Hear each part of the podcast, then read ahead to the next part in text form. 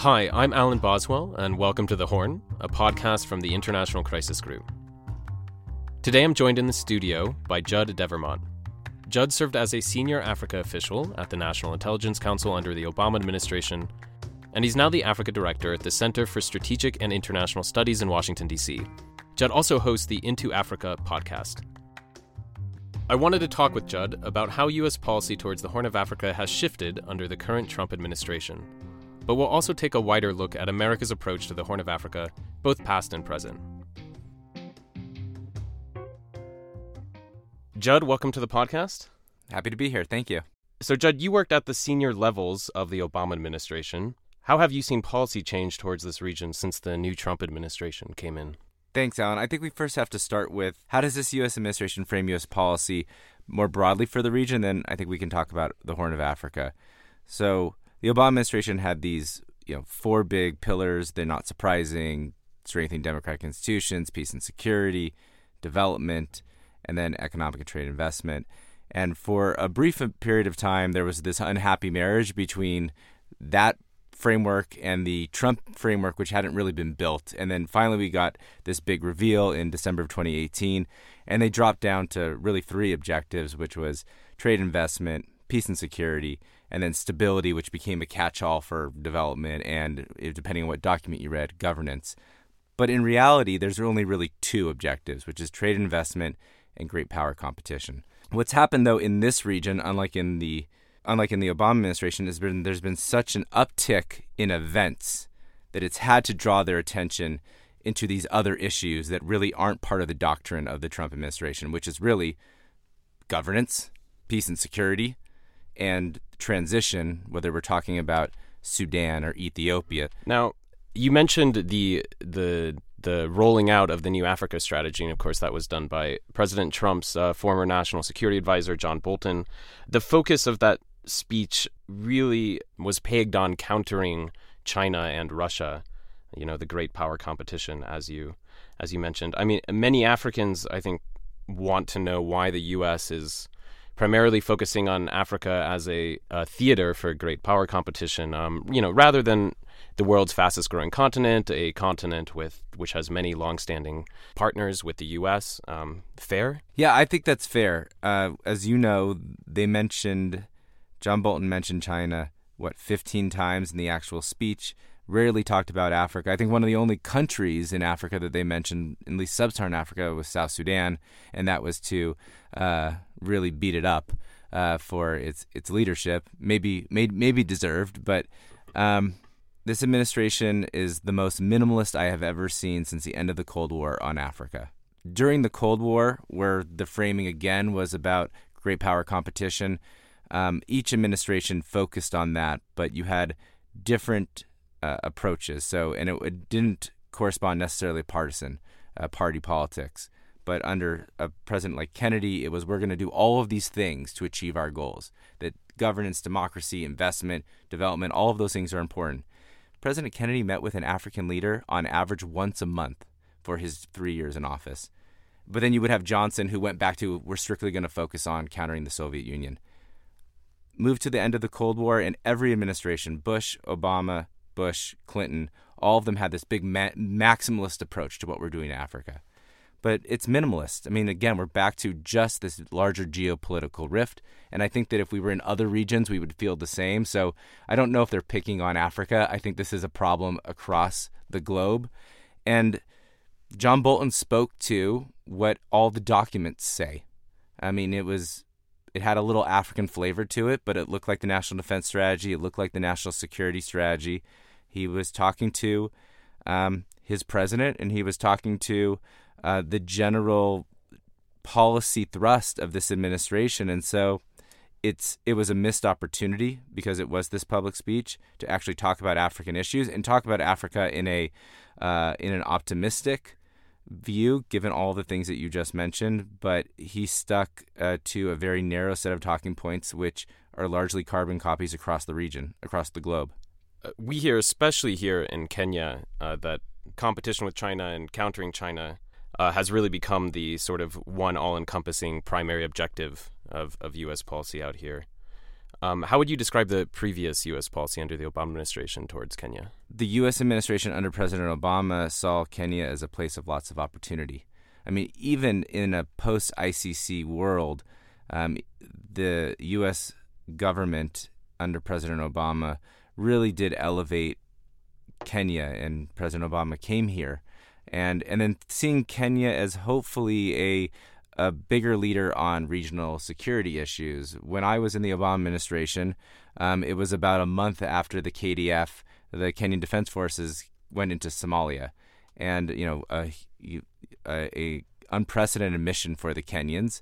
And we worked with the Kenyans and the African Union and the AU to rehat them and support them uh, and make sure that they were working in conjunction with their partners. And so, you know, not only did the U.S. government under President Obama see them for all of the things that we have been talking about, but they saw them as a security partner. And then, and then in South Sudan as well. Great power competition, I think, is a really terrible framework. And I think that we are going about these these issues the wrong way. We can all agree, or at least I feel, that there are things that China is doing that is negative uh, in Africa that is not great for African interests and is certainly not good for U.S. interests. But if we're framing everything as against China and against Russia, then what are our outputs going to be? I mean, everything is going to be through that prism, and we're not going to get the types of outcomes that our Kenyan partners want and that we want if we're just talking about everything anti China. So, in this region, we've seen a rather obvious power vacuum in places as the U.S. disengages, partly in this administration, but some of it's also a carryover, I would say, from the previous administration, as U.S. takes a step uh, back as the leading player in several places. I mean, I work heavily on South Sudan, um, you know, where the U.S. was for decades the clear lead international player. I think we saw in, in Sudan, where, you know, you would have expected after the fall of Bashir and, and that escalating crisis maybe a decade ago for the U.S. to, to really be out front on that. And instead, it took a while, and the U.S. eventually did take a very strong role, but it, it took a little bit. In Ethiopia, we saw the new prime minister, Abiy Ahmed, come in and kind of first turn, really turn to the U.S., and then later he sort of pivoted and turned more to the Gulf. Um, do you think do you think this sort of shift um, from the U.S. and the pullback was inevitable? No, I don't think it was inevitable, but I think that in certain countries – uh, the die was cast. The growing frustration with South Sudan was already apparent in the last administration. And I think that was a carryover because I don't think, right, the bureaucracy hasn't changed, Alan. So the bureaucracy has been largely disaffected um, with the South Sudanese political elite, and that's a carryover. And let's be honest, the senior leadership of the NSC until recently and the senior leadership of the State Department on Africa are bureaucrats or former bureaucrats. And so that is a through line, certainly.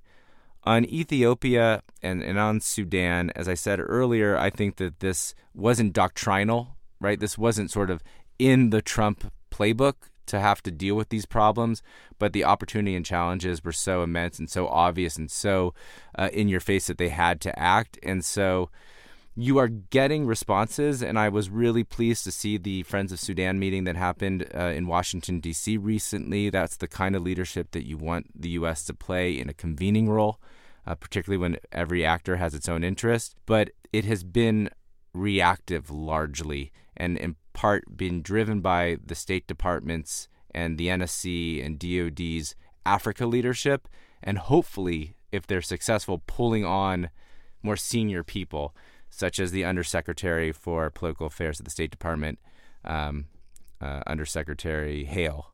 Do you think there's a happy medium where the U.S. doesn't take the predominating role that maybe it used to, but it also doesn't pull out so rapidly that it sort of leaves a leadership vacuum when crises arrive? Yes. Here's the challenge.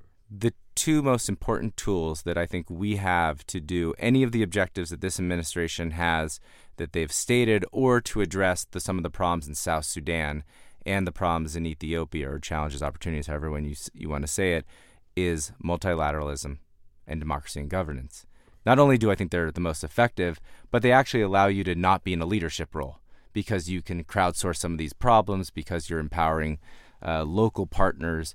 And to say there's an allergy to those things is unfair, but um, it is not the way in which this administration wants to conceptualize their interventions, right? We're much more unilateral, uh, we're much more America first. And so we're seeing, like the Friends of Sudan, a, a very positive step towards trying to do at least the multilateral approach. Uh, but we need more of that if we want to not go all in and not be the face of this, but still achieve some of these really important objectives. One thing Crisis Group has really worked to highlight, and in fact, it was the subject of our very first podcast, was the rising influence of the Gulf powers here in the Horn of Africa. Um, I, am curious if you think the U.S. has a clear policy line um, or approach towards the, the rising Gulf influence here. I mean, does the U.S. welcome this? I mean, many of these are actually U.S. allies. Um, or do you think the U.S. again is just being very reactive? I think the U.S. doesn't have a clear policy. For example, the Saudis or the Emiratis have different lines into different parts of the government, both bureaucratic and political, that um, make it difficult for you to have a coherent policy.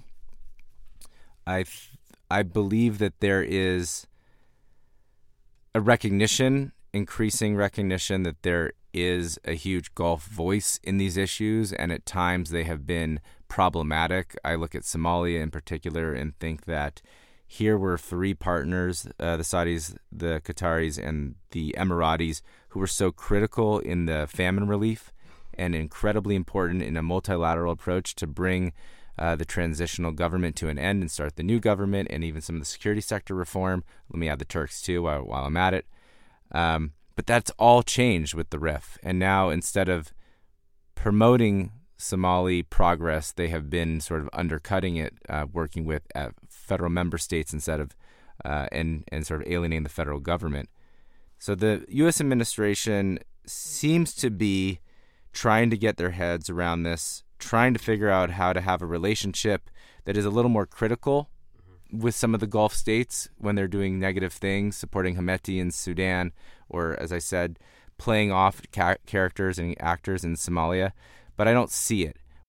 Yeah, I think it'll be interesting to see where this heads because uh, when we speak to some of our African and European interlocutors, um, they are very much trying to um, respond to this Gulf influence, and then they also see that the U.S. is perhaps the partner who has the greatest leverage, but also just partnership with these with these Gulf allies. And so and so we really saw that on Sudan, where once the U.S. came in, it kind of opened up new pathways. I, I think it's important for your your listeners to recognize that almost every administration. Uh, the Secretary of State tends to say to the Africa Bureau, Your job is to keep this off my desk. So, when we're talking about how do we coordinate and cooperate with the Gulfs, how do we deliver hard messages when necessary, that means that the bureaucrats and the political appointees at the Africa policy level have to really spend some capital to get your Secretary of State, your Undersecretary, your Deputy, your National Security Advisor to have a hard message with the Saudis, to spend time on these issues. And I don't think in the Saudis you kind of need to do it at that level. With these Gulf states, you have to be at a more senior level. Ultimately, you've got to be able to have that engagement. So the the challenge is bringing in that top level, the finishers, the closers, and the ones that are going to say we're going to spend time and energy and resources on this are at the top level and getting their attention to do things that in a different space may seem contradictory to our goals is really hard. I'm going to take a, a, a brief step back here. I'm wondering, you talked some about the broad history of U.S. engagement towards Africa. Is there a through line? Yeah, that's a really good question it's something that I, I, I spend a lot of time thinking about. And the conclusion that I have reached, which may not be great to hear from those of us who spend our whole lives working Africa, is that the geopolitical framing is always at the top. Um, whether it's the Soviet Union or whether it is great power competition today, and Africa is part of that story. And good bureaucrats, good politicians, good leaders know how to inject other issues into that conversation and still have these broader outcomes. President George W. Bush, as you know, was hugely popular um, in Africa. Uh, there's a perception that I often hear among Africans and African observers that Obama, in some ways, actually pulled back some from from the levels that we saw from the Bush administration. A, I'm curious if you think this is Fair, but I, I'm also curious if you think President Obama's heritage from this region, from from having a Kenyan father, and the way that played into U.S. politics, if that actually constrained U.S. Um, engagement in this region, especially maybe perhaps in his first term. Yeah, I think there was a tremendous amount of expectations that were overinflated. How much that constrained him, I'm not sure, but certainly everyone thought, well, he's of Kenyan descent, so of course, you know, Africa is going to be at the top of his agenda. And you look at his administration, actually, particularly in term two, Susan Rice as a national security advisor who had been assistant secretary of state, Samantha Power as the uh, UN ambassador who had written a book about genocide, particularly in Rwanda. Probably more Africanist in cabinet or sub cabinet positions than in any other administration. But back to our through line, they're going to focus on these bigger issues. What I think made a difference in terms of perceptions of President Bush's administrations versus President Obama. And you're absolutely right. President Bush is still probably the most popular U.S. president in recent memory in Africa. Is it President Bush had a lot more money to play with and launched these big programs like PEPFAR and MCC that in a period of budget austerity, Obama didn't have, uh, given that he came in uh, to power during you know so the Great Recession, and then there was all the partisan fighting over the budget. That's just in terms of money and programming. But I actually think what Africans are really responding to is a sense of Obama's personal disengagement. And I don't think that has to do with Africa. I think that has to do with the man. You know, President Bush certainly loved to engage with people. And the Oval Office, so Kennedy, I said, met with an African leader every month, so more more time on target than any leader, uh, any U.S. president. President Bush is a close second.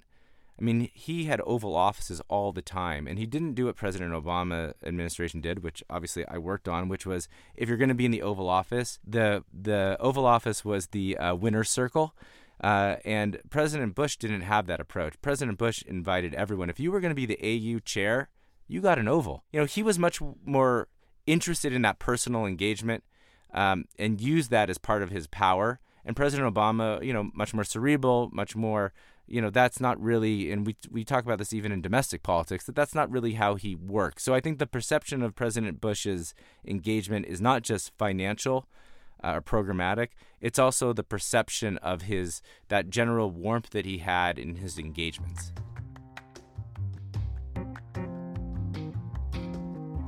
uh, now we're we're nearing the end of our our, our time. I, I have a I have a few sort of rapid fire questions for, for you. Do peacekeeping missions work? Peacekeeping missions work if you're clear about what they're trying to do, which is freeze the conflict and start the policy process. They're not for solving, ending conflict. They're about freezing conflict so you can do the politics. So I think they remain to they can at their basic core do that, but we have larded on so many different objectives with them to be counterterrorism, to be all these other things that I think it's unfair, and there's not been the commiserate increase in the diplomacy side. As a follow up, then, do you think there's some validity in the Trump administration's uh, approach towards trying to pull back some from these peacekeeping forces that have been there for a very long time? I think that the instinct to relook at peacekeeping is warranted and welcome. I think that cutting troop levels is not the solution is actually reconceptualizing what they're trying to do and then investing in the other parts of peacemaking, which is diplomacy, which is development, which is multilateralism. Will the U.S. ever be ready to accept a Taliban styled negotiation with al Shabaab in Somalia, like the one that we've seen in Afghanistan? Well, I can only say what I hope, and I hope that they will embrace sort of a Taliban negotiation. I think most experts across um, you know, all across uh, both in Africa, U.S., Europe, believe that that is the right approach. And so it's going to probably rest on the success of the Taliban uh, negotiations for sort of a, a, proving ground for this. But I hope that's where we'll ultimately go. Do you think the U.S. appreciates the, the gravity of the political crisis uh, unraveling right now in Ethiopia? I think, and this gets back to this point, this sort of sub theme throughout this, I think the Africanists do. I think that we have not done enough to engage with Abiy. I think that it's been very hard to present a nuanced picture of what's happening in Ethiopia. And I think that the fact that Abiy has gotten essentially just a pull aside with Pence tells you uh, that the whole go- whole of government and the champions that we need aren't fully engaged in Ethiopia in the way that almost any administration would, given how incredibly important this moment is. Last question. Uh, if you could wave a magic wand and change one thing about uh, the previous administration, Obama administration's uh, approach towards this region or Africa in general, and if you could do the same with the current administration, what would you change? Okay, well, for the Obama administration, I think there needed to be a reconceptualization of the president's role. I think that we needed to realize that South Africa and Ethiopia and Sudan and Nigeria, let me just name a couple big countries to be inclusive, these are not countries that do everything that we want them to do. They're not going to be democratic darlings all the time. But our interests lie in engagement with them.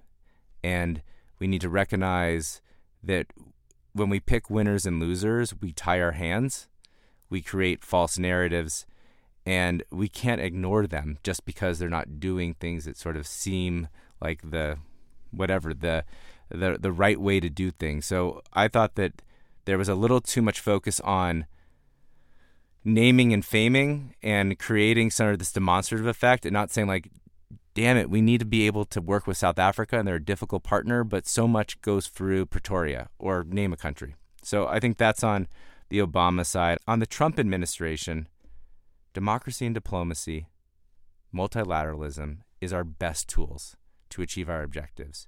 And if we want to talk about great power competition, let's let Africans lead on that issue. Africans have a fairly nuanced view of China. They see positives and negatives. But if you want to expose malfeasance or maligned influence, it's African journalists. It's legislative oversight, it's courts. And like why do we why are we leaving that tool on the off the table? And multilateralism. The Turks are just as worried about China as we are. The South Koreans are. Why aren't we creating uh, a sort of a general sort of consensus around these issues so that it's not just us? And so I I obviously think that we should be doing more in democracy and governance for its own sake, but I believe that if this is the objectives they want to achieve, why are they leaving their most powerful tools off the table?